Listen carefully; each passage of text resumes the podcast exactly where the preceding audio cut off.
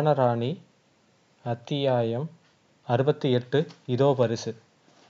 கானா துறைமுகத்துக்கு பெரு மாளிகைக்குள்ள மண்டபத்துக்குள்ள நுழைஞ்ச அப்போ அவன் கண்ணுக்கு எதிரே தெரிஞ்ச பெரிய கேளிக்கை மா மாளிகைக்குள்ள போனாங்க. அந்த நேரத்துல ஹிபாலாசும் இளஞ்செழியனும். அந்த மாளிகைக்குள்ள பல நேரத்துல பல இடங்கள்ல நிறைய பேர் அங்க ஆடிக்கிட்டு இருந்தாங்க. அங்க இலியாசி ஒரு பெரிய சிம்மாசனத்துல உட்காந்துக்கிட்டு பேய் சிரிப்பு சிரிச்சுக்கிட்டு இருந்தான். அவன் எப்படி இருந்தான்றத கதையாசிரியர் ரொம்ப பெருசாக விவரிக்கிறாரு. நான் அதுக்குள்ளே போக விரும்பலை. இலியாசோட உருவம் எப்படி இருந்ததுன்னு மட்டும் சொல்கிறேன் அவன் ஒரு மூணு அடி சுற்றளவு அதாவது ஒரு பெரிய மூணு அடி அகலத்து உருண்டையாகவும் ஆறரை அடி உயரமும் கண்கள்லாம் பெருசு பெருசாக ஒரு பெரிய கோலி குண்டு சைஸில் அதாவது பெரிய எந்த சைஸில் இருந்ததோ அப்படின்னும் அவன் ரொம்ப பலம் வாய்ந்தவனாக இருக்கிறான்னு சொல்லியும் அவனோட அடி ஒரு அடி பட்டாலே கண்டிப்பாக எலும்பு முறிஞ்சு போயிடும் அப்படின்ற நிலைமைக்கு நல்லா புரிஞ்சுக்கிட்டு இருந்தாங்க அந்த நேரத்தில் ஹிப்பாலஸ் அதை பார்த்ததுக்கப்புறம் இப்படி ஒரு மன்னன்கிட்ட வந்துட்டு நம்ம மாட்டிக்கிட்டோம். இப்படி ஒரு காட்டு மிராண்டிக்கிட்ட அப்படின்னு சொல்லி நினச்சிக்கிட்டாங்க. அதுவும் இல்லாமல் இலியாஸ் எப்படிப்பட்டவன்னு அவனோட கேரக்டரைசேஷன் இந்த இடத்துல விவரிக்கிறாரு எப்படின்னா இவன் சும்மா அந்த அந்த இடத்துல தேவையில்லாமல் காலை வைக்கிறவங்கள இலியாசி சும்மா விட மாட்டானான் அதாவது என்ன பண்ணுவான்னா அவனோட சாம்பிராணி காட்டில் சாம்பிராணிகளை இறக்கிறதுக்காக வேலைக்கு வச்சுப்பானான் அதுவும் சும்மா இல்லை. சாம்பிராணி மரத்தில் ஏறுறதுக்கு ஒரு காலம் ஒரு கை இருந்தால் போதும்னு சொல்லி ஏதாவது ஒரு அவயங்களை வெட்டி விடுவானா? அப்படி வெட்டிட்டு தான் வேலைக்கு வைப்பானா? அப்படி வச்சும் சும்மா இல்லாமல் ஏதாவது கலகம் பண்ணுறாங்க இந்த மாதிரி ஏதாவது பே- வீண் பேச்சு பேசுகிறாங்க அப்படின்னா அவங்க நாக்கையும் சேர்த்து துணிச்சிருவானா அதனாலயே சாம்பிராணி காட்டை பார்த்து எல்லாரும் பயந்து போயிருந்தாங்க. அப்படி ஒரு மன்னன் எதிர நின்றுட்டு அவன் அப்படி பேய் மாதிரி சிரிக்கும் பொழுது யாருக்கு தான் பயம் வராது? அதனால ஹிப்பாலாஸ் பயந்ததில் கொஞ்சம் கூட தவறு இல்லை. அதே மாதிரி ஹிப்பாலாஸ் தன் இப்படி தன்னோட கண்களால் இவ்வளோ பெரிய உருவம் இப்படி ஒரு மன்னங்கிட்ட நம்ம வந்து மாட்டிக்கிட்டோம் அப்படின்னு சொல்லி அவனை எடை போட்டுட்டு இருக்க. அதே நேரத்தில் நம்ம இளஞ்செழியன் சுற்றி இருக்கிற கேலி மண்டப கேளிக்கை மண்டபத்தோட சிற்பக்கலைகள்லையும் அங்கே தெரிஞ்ச காட்சியும் கண்டு பிரமிச்சு போய் சொல்கிறான் இந்த கேளிக்கை மண்டபத்தை வால்மீகி முனிவர் பார்க்கல. அதனால தான் அந்த அந்தப்புறத்தை பற்றி பெருசாக விமர்சி எழுதியிருக்காரு. அவர் மட்டும் இதை பார்த்துருந்தாரு கண்டிப்பாக இப்படி எழுதியிருப்பாட்டாரு இதுதான் ரொம்ப பெருசாக எழுதியிருப்பாரு. தூண்களுக்கு தங்க கவசம் போட்டு வச்சிருந்தாங்க. நிறைய வண்ண சித்திரங்கள் மேலே தீட்டப்பட்டிருந்தது. அதில் யவனர்களோட வேலைப்பாடும் கலந்திருந்தது. அப்படி சொல்லி தனக்குள்ளேயே சொல்லிக்கிட்டான். கொள்ளைக்காரர்கள் தலைவிதி மட்டும் இல்லை தன் தலைவிதி நிர்ணயிக்கப்பட்டிருக்கும் அந்த சமயத்தில் கேளிகை மண்டபத்தோட உல்லாச சூழலை நினச்சி மனத்தில் ஏதோ இன்பத்தெண்டல் வீசுவது போல் எண்ணி பார்த்துட்டு இருந்தான் இளஞ்செழியன். அது மட்டும் இல்லாமல் சுற்றி நிறைய பெண்கள் நடனம் ஆடிக்கிட்டு இருந்தாங்க. அவங்க கால்களில் க சலங்கை இருந்தது. அப்போ தான் அதை நிறுத்திட்டு ஓரமாக போய் நின்று இருக்கிறாங்க இதெல்லாம் பார்த்துக்கிட்டு இரு- இப்போ தான் நடனத்தை நிறுத்திருக்கிறாங்க. ஓகே நம்ம வந்ததுனால தான் இதெல்லாம் எடுத்திருக்கிறாங்க அப்படின்னு சொல்லி புரிஞ்சுக்கிட்டு சுத்தமூர்த்தியும் பார்த்துட்டு நிறைய பெண்களை வந்துட்டு உதவிக்கிறதுக்காக அங்கே வினை வீணை வாசிக்கிறாங்க இது வாசிக்கிறதுக்கு எல்லாத்துக்கும் அங்கே பெண்கள் வந்து இருக்கிறாங்க. இலியாசிக்கு மது கிணத்துல மது ஊற்றி கொடுக்கறதுக்குனே நாலு பெண்கள் நின்றுட்டு தங்க கோப்பையில் மது கிணத்துல அவனுக்கு மது ஊற்றி ஊற்றி கொடுத்துக்கிட்டு இருக்கிறாங்க. அவனை குடிச்ச நிதானம் இருந்திருந்தா என்ன செய்வது அப்படின்னு சொல்லி சிந்திச்சுட்டே இருக்கிறான் நம்ம இளஞ்செழியன். இலியாசியை பற்றி ஆனால் இலியாசி அத்தனை குடியிலும் கொஞ்சம் கூட நிதானத்தை இழக்கவே இல்லைன்னு அவனோட அடுத்த வார்த்தை நிரூபிச்சுது. இரண்டு முறை பெரிய சிரிப்பு சிரிச்சிட்டு தன் பெரிய விழிகளில் ரெண்டு பேர் மீதும் பார்த்துட்டு அடுத்த வினாடி கேட்குறான் உன்னை பார்த்து தமிழகனாக தெரிகிறதே? அப்படின்னு சொல்லி ஆச்சரியத்தோட கேட்குறான் கண்களை உயர்த்தி. இளஞ்செழியனை கொஞ்சம் கூட அச்சம் இல்லாமல் அவன் கண்களோட கண்களை பார்த்துட்டு ஆம் நான் தமிழன் தான் அப்படின்னு சொல்லி பெருமையாக சொல்கிறான் அந்த பதிலில் கிடந்த பெருமிதத்தை இளஞ்செழியன் சொன்னதை விதத்தையும் புரிஞ்சுக்கிட்ட ஹிரியாசி அடுத்தது கேட்குறான் உன்னை போலத்தான் எல்லோரும் தமிழர்களை நிறைய பேரை பார்த்துருக்குறேன். இளஞ்செழியன் நல்லா பார்த்துட்டு நீங்கள் சொல்வது விளங்கவில்லையே அப்படின்னு சொல்லி கேட்குறான் இங்கு வந்தவர்கள் நிறைய இங்கே வர்த்தகத்துக்கு நிறைய தமிழர்கள் வந்திருக்கிறார்கள். ஆம் வருகிறார்கள். வர்த்தகத்தில் நிபுணர்கள். மன்னரின் பாராட்டு தமிழகத்துக்கு பெருமையை தருகிறது. அது மட்டும் இல்லை எவன நாட்டு பணத்தையும் கொள்ளையடிக்கிறாங்க. வர்த்தகமும் கொள்ளையும் ஒன்று போல அதுதான் மன்னரோட எண்ணம் அப்படின்னு சொல்லி சொல்கிறான் இதை கேட்டுட்டு சிரிச்சுட்டு இளஞ்ச இளஞ்செழியனை பார்த்து ஹிரியாசி சொல்கிறான் பார்த்தீரா தமிழகத்தில் வியாபாரத்தில் மட்டுமல்ல அவர்கள் நாட்டின் பெருமையை பற்றி பேசினால் அவர்கள் ஏற்படும் பெருமையை சொல்லவே முடியாது. தோ இவனை பாருங்கள். இவன் முகத்தில் எத்தனை பெருமை குறி தெரிகிறது மன்னவா இளஞ்சியன் நல்லா அடைச்சான். என்ன தமிழா? தங்கள் பெயர் இலியாசு என்று சொல்கிறார்கள். ஆம் தாங்கள் தெய்வத்தைப் போலத்தான் தாய்நாட்டையும் நேசிக்கிறீர்கள் அல்லவா? சந்தேகம் என்ன? இந்த நாட்டின் ஒரு பிடி மண்ணை தொட்டாலும் கையை வெட்டி விடுவேன். ஒரு அவதூறு பேசினாலும் நாக்கை நெருக்க விடுவேன். தமிழகத்தையும் இதை செய்ய மாட்டோம். ஆனால் மன்னரைப் போல நாங்கள் நாட்டுப்பற்று உடையவர்கள் கொள்ளை கொலை சூது எதுவும் தமிழகத்தில் அனுமதிக்கப்படுவதில்லை.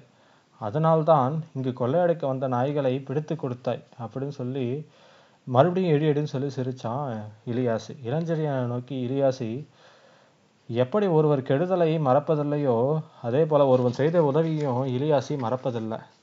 நீயோ அதோ உன்னுடன் வந்திருக்கும் யவனனும் இன்றிரவு இழைப்பாருங்கள் இந்த பெண்கள் உங்களுக்கு அழைத்துச் செல்ல வேண்டிய வேண்டி பணிவிடைகளை செய்வார்கள் அப்படின்னு சொல்லிட்டு நாளை பேசுவோம். இன்றிருந்து நீங்கள் இலியாசியின் விருந்தினர்கள். உலகத்துள்ள சிறந்த மது வகைகளையும் அனைத்தும் இங்கிருக்கின்றன. எவ்வளவு வேண்டுமானால் மருந்துங்கள் அப்படின்னு சொல்லிட்டு பக்கத்தில் இருந்த இரண்டு பெண்களை பார்த்து இவர்களை கவனித்துக் கொள்ளுங்கள் அப்படின்னு சொல்லி உத்தரவிட்டான். பெண்கள் தேவையில்லை மன்னவா அப்படின்னு சொல்லி ஏதோ சொல்ல வாயெடுத்து இளஞ்செழியனுக்கு சைகையினாலேயே தடுத்த இரியாசி பெண்களும் மதுவும் தேவையில்லை என்றால் மனிதன் பிறக்கவே தேவையில்லை. ம் போ அப்படின்னு சொல்லி கையை ஆட்டியவன் இளஞ்சிய நகரத் தொடங்கியதும் மீண்டும் அவனை தமிழா யாரவும் எண்ணவும் முடியாத சிறந்த பரிசு ஒன்றை உனக்கு தரப்போகிறேன் போ அப்படின்னு சொல்லி காதோடு காதாக சொன்னான். காதுக்குள் சூறாவளி எடுப்பது போல இலியாசியின் பெரு உதடுகள் புஷ் புஷ்ன்னு காற்றை விட்டுட்டு சொன்ன அந்த பரிசை கேட்டதுக்கப்புறம் சிந்திக்காமலே நடனழைகளை தொடர்ந்து இளஞ்செழியனும் மாளிகையில் இருந்த கோடி அறைக்கு ஒன்றுக்கு அழைத்து செல்லப்பட்டான்.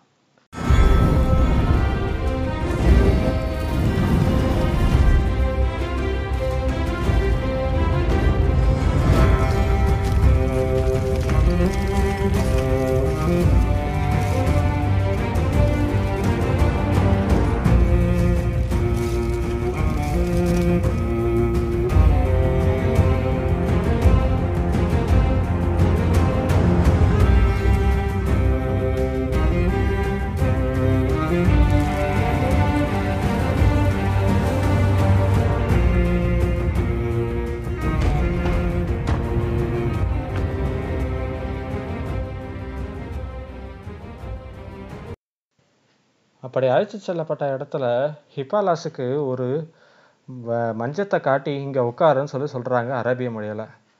தமிழகத்தில் வர்த்தகர்கள் நிறைய பேர் அங்கே வந்துட்டு போனாலும் அவர்கள பேசி கொஞ்சம் தமிழை கற்று வச்சிருந்தான் இலியாசி. அதனால் அவன் கருத்துக்களை தெளிவாக புரிய வச்சான். ஆனால் இந்த பெண்களுக்கு தமிழே தெரியாது போல இருக்குது. அப்படின்னு சொல்லி சைகைனால் அவங்களோட பேசி இளஞ்செடி என்ன சொல்கிறான் இவனும் என் கூட வந்தவன் தான் என் என்னோட அறையிலையே தங்கட்டும் அப்படின்னு சொல்லி சொல்கிறான் மாறி மாறி சாடை காட்டி செஞ்சு பார்க்குறான். இதை கேட்ட அந்த அரபியர்கள் இருவரும் கலகலான சிரிச்சுட்டு பிறகு ரெண்டு பேரும் சேர்ந்து ஒன்றா சேர்ந்து மண்டையாடுறாங்க முடியவே முடியாதுன்னு சொல்லி. சரி அடுத்தது இளஞ்செழியன் அந்த மங்கையருக்கு சைகையிலேயே சம்பாஷணை தொடர்ந்து பேச ஏன் என்று சாடை காட்டி கேட்குறான். அவன் அடிமைன்னு சொல்லி சாடை காட்டி சொல்கிறாங்க அவன் அடிமை இல்லை இளஞ்செழியன் உணர்த்த முயற்சிக்கிறான். நான் நம்பவில்லை என்பதற்கு அறிகுறியாக தலையை அசைக்கிறாங்க.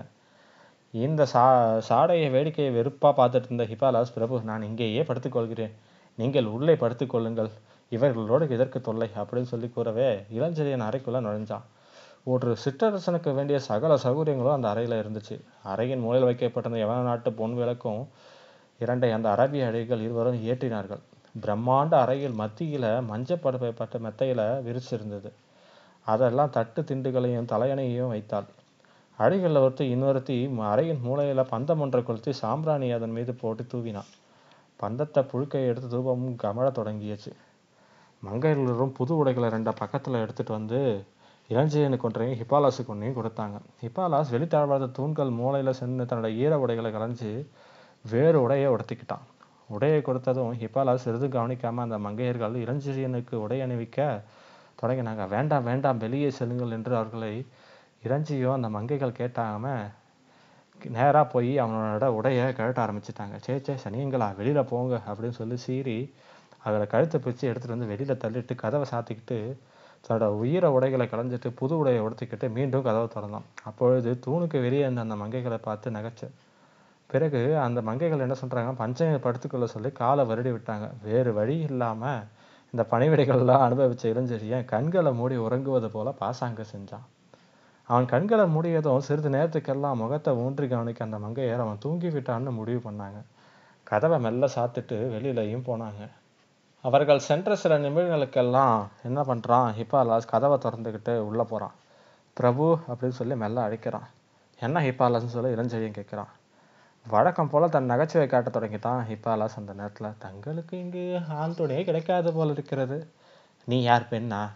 இல்லை. ஆனால் என்னை அறைக்கு வெளியே தள்ளி விட்டார்களே அப்படின்னு சொல்லி சிரிக்கிறான். சரி சரி உறங்கு. விடிய இன்னும் அரை ஜாமம் கூட இல்லை அப்படின்னு சொல்லி சற்று தூங்குவோம்னு சொல்லி சொல்கிறான் உறங்கவா?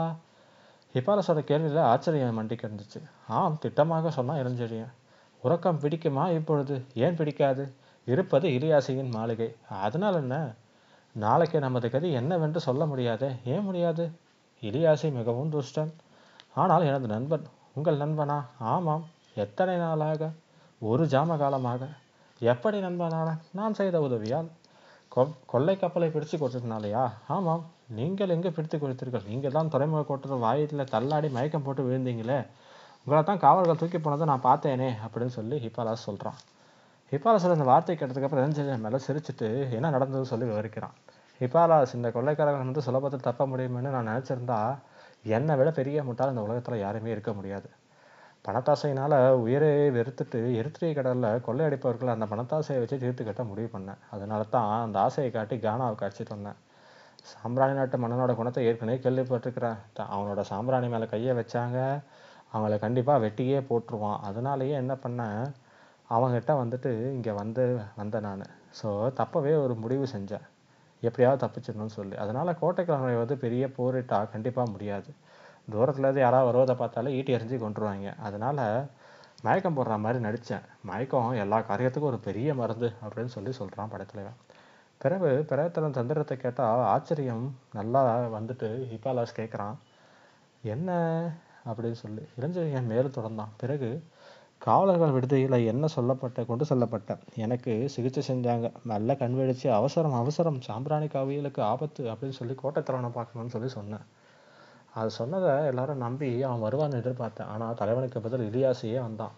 அங்கே இலியாசியை நான் எதிர்பார்க்கல. இலியாசி தான் வந்திருக்கிறான்றது எனக்கு எப்படி புரிஞ்சுதுன்னா என்னை ரெண்டு பேர் தூக்கி வலுக்கட்டாயமாக கீழே ம- மண்டி போட வச்சு மன்னரிடம் விஷயத்தை சொல்லு சொல்லி அதட்டிய பிறகு தான் உணர்ந்தேன். சுருக்கமாக சொல்லி முடித்தேன் கோபத்தால் இலியாசி இடி இடிப்பது போல இறைஞ்சான். இறைய வேண்டிய அவசியமில்லை. த கொள்ளையர்களை பிடித்து கொடுப்பது என் கடமை அப்படின்னு சொல்லி ஒரு மன்னனுக்கு சேவை ஊழியனா சேவை செஞ்சவன் இன்னொரு மன்னனுக்கு துரோகம் செய்ய இஷ்டப்படாதனாலே கப்பத்துலேருந்து தப்பித்து வந்தேன் அப்படின்னு சொல்லி சொன்னேன். அதை நம்பினானா அவன்? நம்பும்பாரு செஞ்சேன் நான் சொன்னதை கேட்டதும் கப்பலை கைப்பற்ற படகுகளை தயார் செஞ்சான் எலியாசி அதை விட சுலபமான ஒரு வழி இருக்குது தலைவரே. கொள்ளையர்களை நானே பந்தம் காட்டி இங்கே வர வச்சிட முடியும் அப்படின்னு சொல்லி இலியாசிட்ட சொன்னேன். நான் நாலு வார்த்தையில் பேசுறதுக்குள்ளவே திட்டத்தை புரிஞ்சுக்கிட்ட இலியாசி பின்பு என்னை பின்பற்ற மாதிரி அவனோட வீரர்களுக்கு உத்தரவிட்டான். அப்புறம் கொள்ளையர்களை எப்படி அவன் பிடிச்சான்றது உனக்கே தெரியும். அது மட்டும் இல்லை படைத்தலைவரே கொள்ளையர்களோட எல்லாமும் சிக்கிருச்சு கொள்ளையர்களோட தங்கமும் பொக்குவியலும் இங்கேயே சிக்கிருச்சு அப்படின்னு சொல்லி சொல்கிறான் இளஞ்செழியன். அவங்க மட்டும் மாட்டிக்கல. நாமும் இங்கே மாட்டிக்கிட்டு இருக்கிறோம்னு சொல்லி சொல்கிறான் ஹிப்பாலாஸ். உண்மைதான் ஹிப்பாலாஸ். இருப்பினும் இலியாசி நன்றியுடனாக தான் தெரிகிறான். காலையில் பார்ப்போம். படுத்துக்கோ. கதவை சாத்திட்டு போ அப்படின்னு சொல்லி சொல்கிறான் ஹிப்பாலாஸ் கரை கதவை சாத்திட்டு வெளியில் வந்து படுத்தான். ஆனால் அந்த இரவு நடந்த பல நிகழ்ச்சிகளெல்லாம் அவனுக்கு தூக்கமே வரல. ஏதோ யோசனையிலேயே ஆழ்ந்து போய் கிடந்தான். அந்த யோசனைகளில் மெல்ல மெல்ல தாழ்வாரத்தின் கோடியில் ஏற்பட்ட ஒரு அரவம் கலைஞ்சிச்சு. தலை முதல் கால்வட முக்காடு போட்ட ஒரு உருவம் ஓசைப்படாமல் வந்து இளஞ்செழியன் படுத்திருந்த அரை கதவை திறந்துச்சு. அடுத்தபடியே அந்த உருவத்தின வருகையை கவனிச்சிருந்த ஹிப்பாலாஸ் மெல்ல எழுந்து யாருன்னு பார்க்க முயன்றான். ஆனால் அதுக்குள்ளே அடுத்த வினாடி அந்த உருவம் இளஞ்செழியன் இந்த அறைக்குள்ளே போயிட்டு கதவை தாப்பால் போட்டுடுச்சு. அது மட்டும் இல்லாமல் கதவண்டா உள்ளே ஏதாவது சத்தம் கேட்குதான்னு சொல்லி போய் எட்டி வ- காது வச்சு கேட்டு பார்க்குறான் எந்த சத்தமும் கேட்கவும் இல்லை. பெரிய அரவரம் எதுவுமே கேட்கல அத்துடன் புதுதாக நுழைஞ்ச உருவமும் உள்ளே இருந்தவரும் ஏதோ பேசிக்கிற மாதிரி கேட்குது இதோ பரிசுன்னு சொல்லின்ற வார்த்தை மட்டும் அவனோட காதில் விழுந்துச்சு. உள்ள ஏதோ விபரீதம் நிகழுது என்ன விபரீதம் நிகழுது அப்படின்னு சொல்லி புரியாம எப்படி நம்ம தலைவனுக்கு உதவலான்னு சொல்லி எதுவுமே தெரியாம திணறி போய் நிற்கிறான் ஹிப்பாலாஸ் அந்த இடத்துல. யார் அந்த உருவம் அறைக்குள்ள வந்தது? வந்து என்ன பண்ணது? என்ன ஆச்சு? ஹிப்பாலாஸ் உள்ள போனானா இல்லையா? இளச்செழியனுக்கும் அந்த உருவத்துக்கும் ஏதாவது சண்டை நடந்துச்சா? அப்படின்றதெல்லாம் நம்ம அடுத்த பாகம் அறுபத்தி ஒன்பது விதியின் அலைகள்ல பார்ப்போம். நன்றி வணக்கம் நண்பர்களே.